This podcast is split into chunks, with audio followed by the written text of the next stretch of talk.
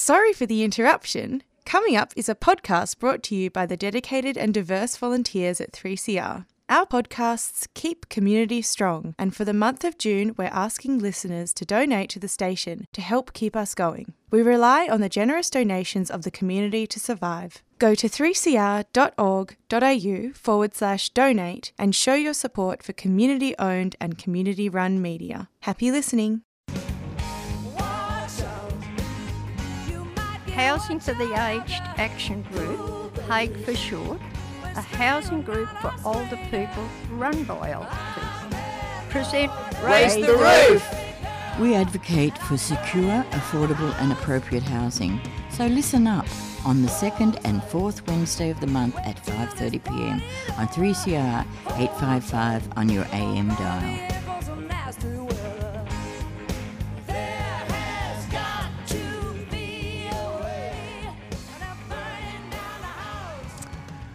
That's right, you're listening to Raise the Roof, the Housing for the Aged Action Group show here on 3CR 855 AM.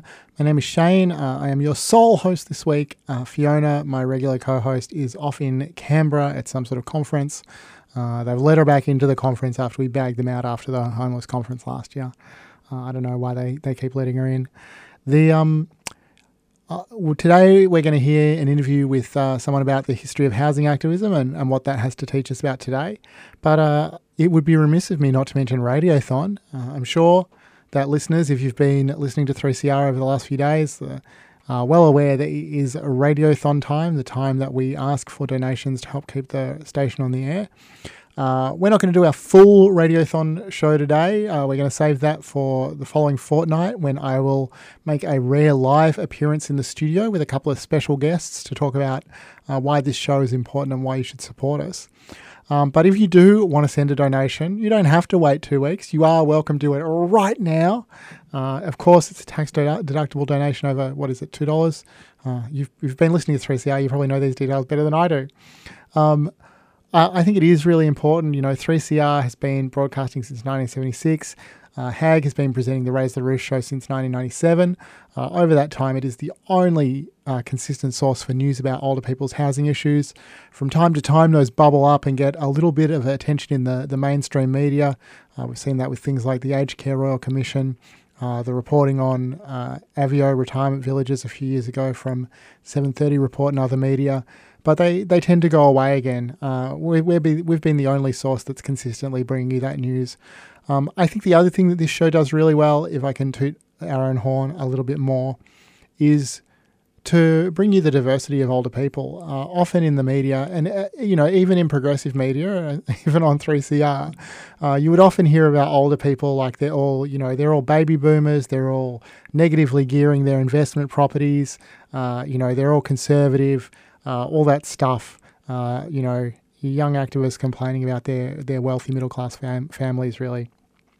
Uh, what you hear here is that older people are a diverse group, that they deal with poverty just like the rest of us, that they deal with, uh, you know, that they uh, come from culturally and, linguist- culturally and linguistically diverse backgrounds, that they are lesbian, gay, bisexual, transgender, and intersex, that they have all the same kinds of diversity as the rest of our community. And those are uh, you know, part of their housing issues. There's not a one size fits all solution that we're going to try and uh, tell you about. Uh, you know, we like to hear from older people from across the community, and that is something that you can rely on our show to keep bringing you. So, that was a bit of a, a spiel from me. I'm sure there'll be an even uh, more exciting and more in depth rant next time about why you should donate. But we are going to hear uh, a community service announcement now with some details about how you can make a donation uh, if that's got you fired up about it. Uh, I would like to acknowledge the two uh, HAG members who, oh, sorry, HAG member, HAG employee who've already made donations to Radiothon. Thank you very much to Melissa and Terence. I really appreciate it. And yeah, the rest of you, here's some information about how you can pay. And then we're going to come back and hear an interview. Are you wondering how you can pledge your support for a 3CR radio program during Radiothon? It's easy. Call us on 9419 8377 or visit our website at 3cr.org.au. Or you can even come into the station at 21 Smith Street, Fitzroy, during office hours and pay by cash, cheque, or EFTPOS. Or simply post us your cheque or money order. to PO Box 1277 in Collingwood 3066. And thank you for being part of 3CR's annual Radiothon.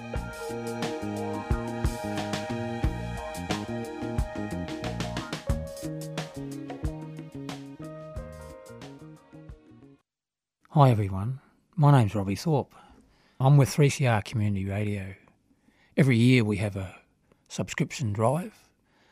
It's a way of supporting our organisation maintain itself through the year and we rely on the support of the, the community. One way to do that is to subscribe and become a member, become part of this organisation itself. Get in contact with 3CR. You can go to the website 3cr.org.au or you can ring on 9419 8377. 3CR ensures that our voices, Aboriginal voices, are heard on this radio station. So it's a good way of supporting Aboriginal people as well by becoming a subscriber for 3CR Community Radio. So today I'm talking to Glenn, who's an experienced activist and worker in the field in the sort of area of housing. Uh, what we wanted to talk about today was sort of the, the differences between uh, your experiences or, or how you saw the housing situation in the 80s and 90s and the activist scene compared to today. Um, how are you doing, Glenn? Not too bad for Tuesday yourself. Yeah, yeah. Well, we've got to pretend it's Wednesday, or they'll know that we're not doing this live. But yeah, doing pretty good for this time of the week. Not uh, too bad for winter, actually. Yeah, that's right. Um, so I guess the first question would be like, how did you first get involved in housing activism, or, or where did that come from for you? Look, I um, I was unemployed. I was studying part time. I was involved in groups in the early 80s, groups like Work for Today, the Coalition Against Poverty and Unemployment, and um, had a lot of links and networks established. And I, my first real recollection was the, the squat at Bonavista in South Yarra back in late 83. And um, sort of roped into helping people at the squat, and um, that's what opened the door of the housing to me. And it sort of it flowed from there. Can you tell us about the squat? Look, Bonavista was a huge old mansion built in the 1840s. Um, I can't recall the original bloke who built it back. Some one of the wealthiest Melburnians at the time. um, it was taken over by Telecom at some stage in the 60s and 70s, and left dormant. And um, but the housing crisis probably wasn't severe numerically in the 80s as it is now, but it was still a crisis. And um, it's empty building in the middle of you know wild resource area, vacant. So about 12 families moved in. 12 people, some are families, some are singles, moved in there and occupied it for a few weeks. And then uh, Telecom said, no, no, no, we're going to call the police. And there's a series of court hearings.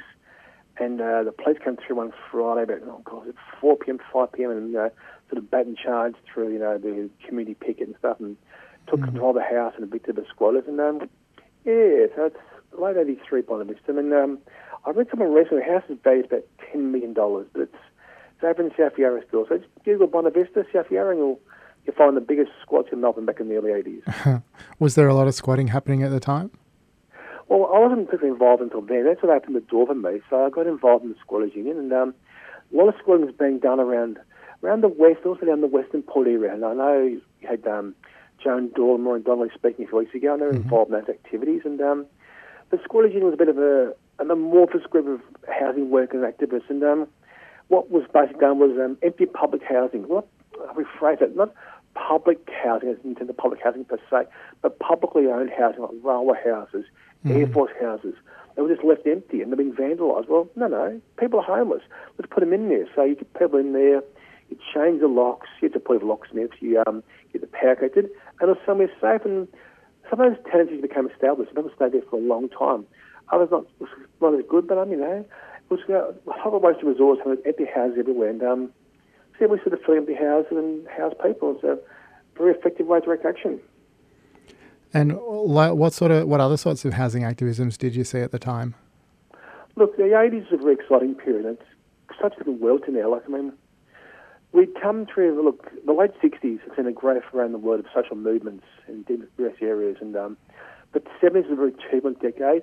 And things sort of settle down in the 80s. But a lot of us had cut our teeth at school and on demos and activism sit-ins. And um, there was a squatters union, there was the people of public housing, early housing co-ops, housing groups, and um, a lot of direct action stuff, as well as empowering people to control their own lives. And uh, yeah, demos, occupations, rallies. I mean, people of public housing was like the peak body for housing activism, and we had um, we tours to Canberra in 80, 84, 85, 86. Um, we had uh, demos as like Bob Hawke's mansion in Sandringham, and just about trying to draw awareness. Like, now there's a housing crisis, and um, I think housing in Australia has always been public housing has been quite limited. Just look at some figures recently. Like, at one stage prior to Thatcher in the UK, around 50% of housing was public housing. We're still known places like Denmark and Sweden, it's about 20%. Looking at Australia, from the 2006 census, we have 4.25% public housing in Australia. Mm. Uh, it wouldn't have grown much since then. We sort of ten years of sell-offs. And there's been no actual national housing plan since 96, so housing's really gone backwards the last quarter of a century. Were there um, important wins or successes from that era that you remember? Look, I think the fact we could manage to successfully house families and individuals in properties in the squats was important. Um, the establishment of the tenant groups. Um, they were sort of around for a period of time. They got more momentum in the 80s, the public tenant groups and estates, and pretty much every year they had a public tenant group. We won funding, I suppose. And this is one of the paradoxes, you know, you do, you organise, you agitate, you get successes. Once you're funded, your hands are sort of tied. And, um, yeah, but I mean, there was a sense of community out there. There was a sense of, you know, giving people, okay, housing people are homeless, building community development areas like you know, on the estate, that's in a confidence, belief in yourself, and taking control of your own lives. And that, those sort of important victories. A lot of networking. Um, there's a lot of work done for trade unions, the building trade groups, the plumbers, the BLs, the Sparkies, and um, it was a it was a fairly strong social movement in the early early to mid '80s. Uh, you mentioned that sort of tension between, you know, like obviously community groups, activist groups need money, but but funding can come with sort of compromise and uh, muzzling. I don't think that's your words. I don't want to put words in your mouth. Do you do you think there's like is there a way to, to reconcile that, or is that just a tension that, that the community has to deal with, or how do you see that? I think that's a I think it's a tension. I think um, David Harvey, the uh, great British geographer economist, often says uh, problems are easy to solve, uh, a lot harder to solve. Hmm. And this is the problem. You know, we were all funded. We we go demos. We're playing demos, being paid to everything. You, know, you, you can do it for a while, but it can't go on forever. So again, how do you create that, that nuclei of unfunded groups that have an activist agenda? Like I mean, I know back in the 1930s, the Communist Party of the Dudley Flats, the groups organised at Dudley Flat, they weren't funded, of course. Mm. They did amongst themselves, and tenant groups weren't funded. So you can do stuff yourself, but there's always a limitation. So it's always it's always a juggle. Once you're funded, you have more resources, but it's string attached, and it's just not an easy one, Shane. Yeah, absolutely. Um, do you have any good anecdotes or funny stories from the, the housing activism of the 80s and 90s? Oh, look, I think some of the Canberra trips are fantastic. Going to Canberra to meet activists from other states and stuff. We in uh, where did we go? In bus rides in Melbourne, mini buses, small buses. Made 250, 300 to go there. And one of the great events was um, the old South embassy in Canberra was vacant and we squatted it. That was 80, 85 and it was like a house for a week for people who were homeless. I mean, dormant for 10 years and it was squatted and um, that was a great success, great publicity. That's pretty funny. The um and I mean homeless in Canberra in the, the, as cold as it gets there must be pretty horrible.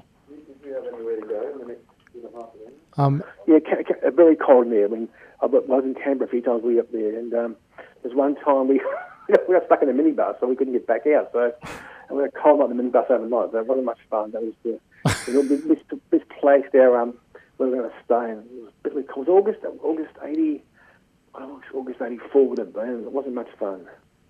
Uh, and am I right to think that that would have been like the, the Hawke Labor government era? That was. And um, look, the demos coincided with the election of Hawke because there was promises made. I know Brian Howe was the housing minister had a lot of plans to do things which didn't come to fruition. Um, a person who did a bit of work for housing groups was Gerry Hand. Gerry Hand worked fairly closely with the tenant groups. Mm-hmm. But, uh, and he was a minister Hawke, in the Hawke government, right? Correct. Yeah. And um, the Hawke, Hawke had grandiose plans. And again, as I said, this coincided with Thatcher's sell-off stock in Britain, you know. And, and the Australian agenda was changing too, because the period of post-World War II was a period of class compromise where gains were won, there was also a social contract of housing, employment jobs, and uh, it all sort of it all changed in the eighties. Just um, it atomized, and we lost those things. Uh, I mean, I think... we didn't lose them. We didn't lose them. We started losing them. So the, the whole mindset changed. Became, everything became very corporate. Everything became commodified. And, like for example, housing. Uh, like when I was young, public housing was about income, about affordability. um, public housing now is about you know the most desperate, the most needy, and just the whole focus has changed.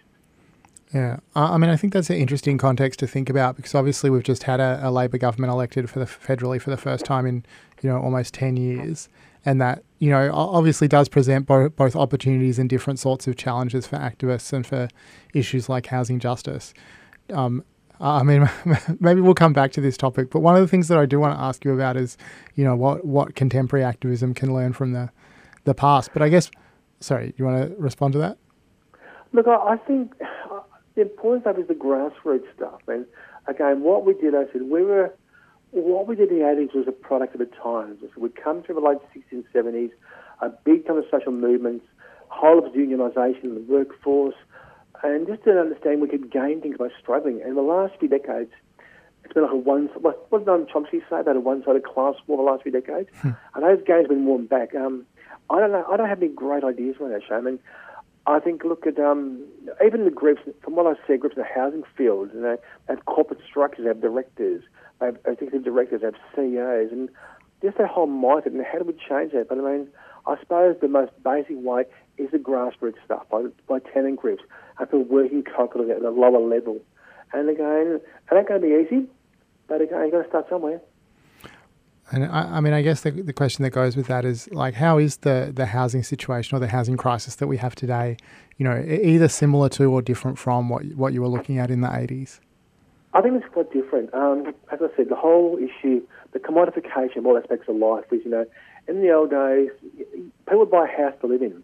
They buy a house as investment property to lease out or to sleep empty.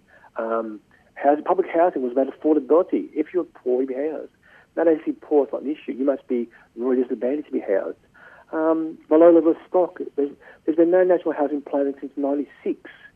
Um, there's been a lot of good stuff was built in the 80s and 90s with solar under Kennett. So it's just a different world now, but like, how do we start doing stuff? And again, it's a lot harder now because the whole focus has changed. But hey, you know, the future's unwritten. Things do change. And that's the one constant life. But what do I say? The longer things stay the way they are, the more they'll change. So they'll be changed, but um, when and how? I don't know straight away, sorry.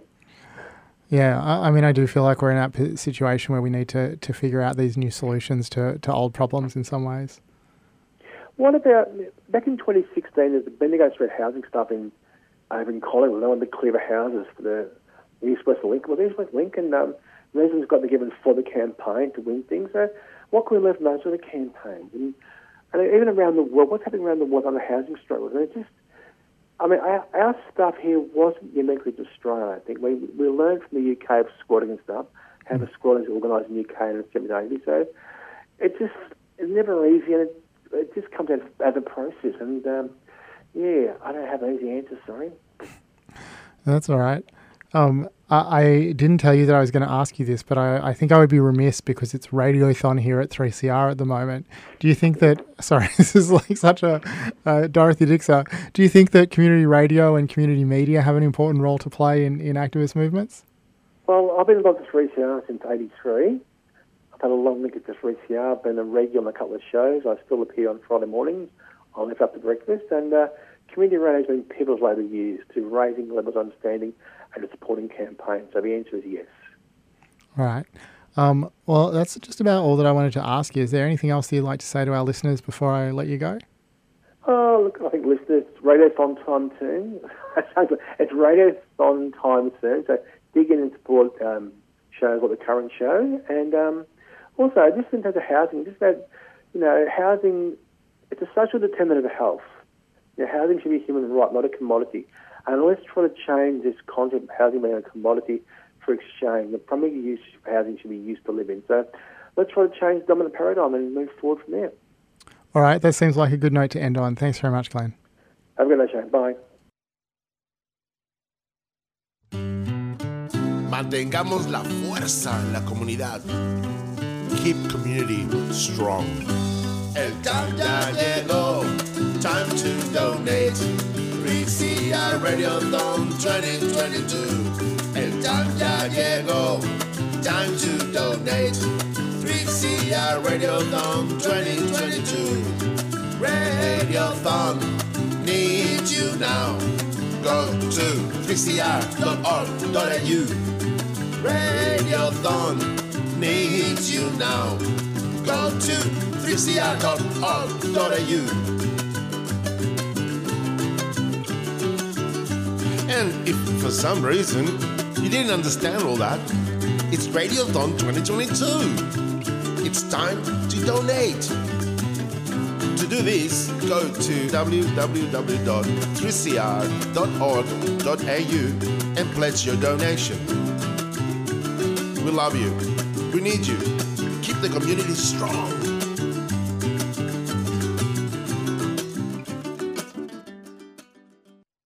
No crime, no time. Fix Victoria's bail laws now.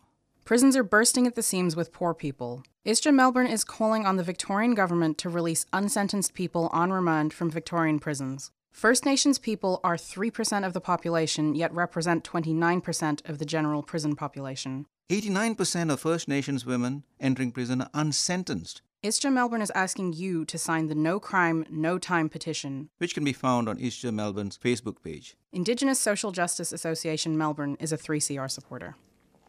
Uh, that's right. You're listening to 3CR. This is Raise the Roof, the Housing for the Aged Action Group show. My name is Shane.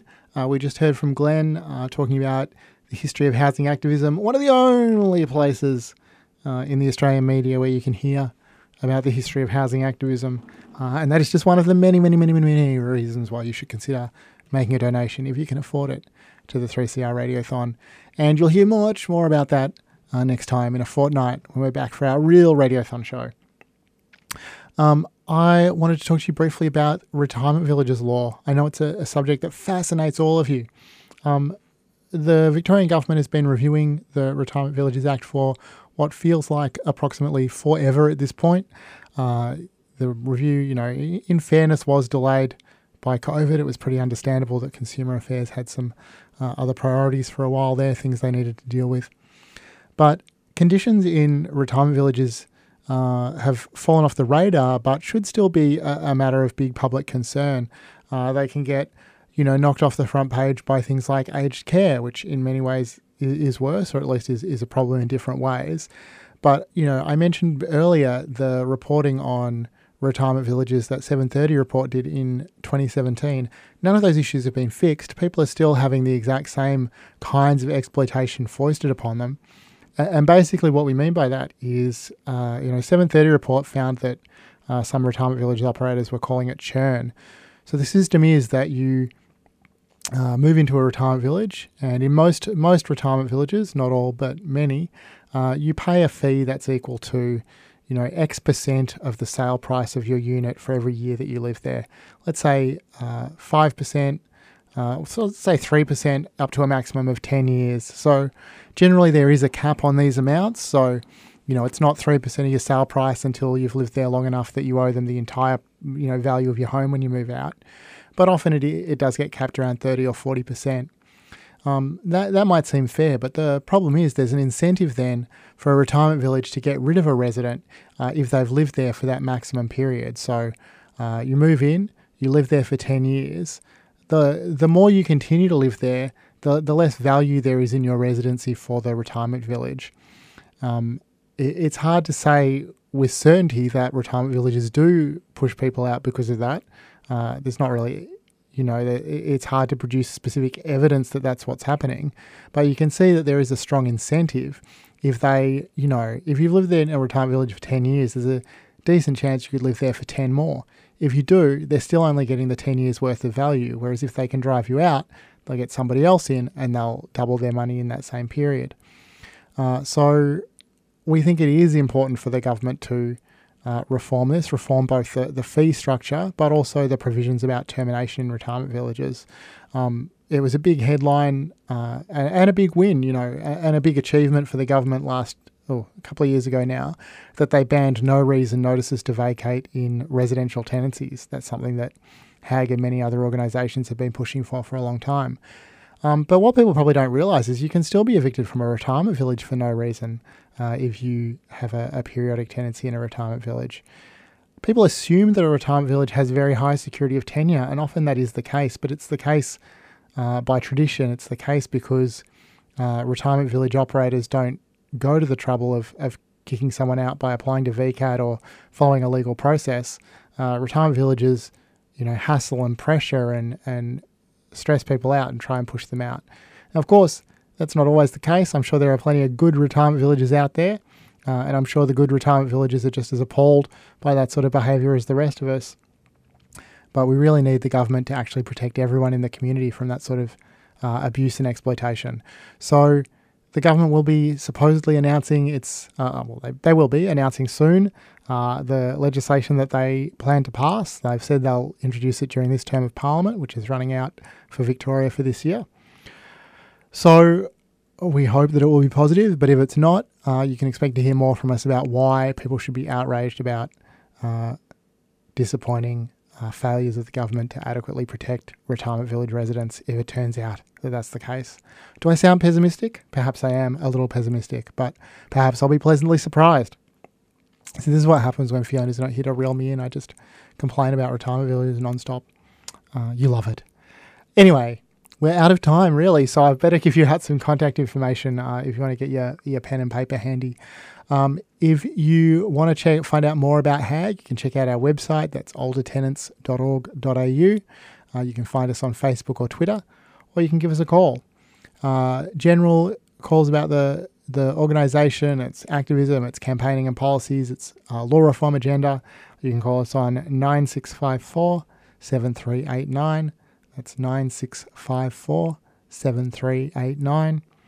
Uh, or if you're an older Victorian with a housing issue that you'd like to talk to someone about, uh, you can call us free, toll free on 1300 769 178.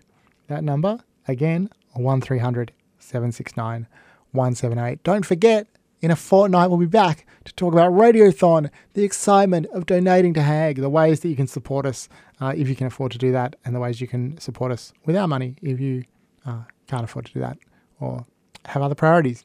Sorry, I'm just babbling now, so I should leave you with a song, uh, and I hope you'll like it. This is uh, a song dedicated to the housing system in Australia. This is Guns N' Roses. Welcome to the jungle. Thanks for listening. See you in two weeks.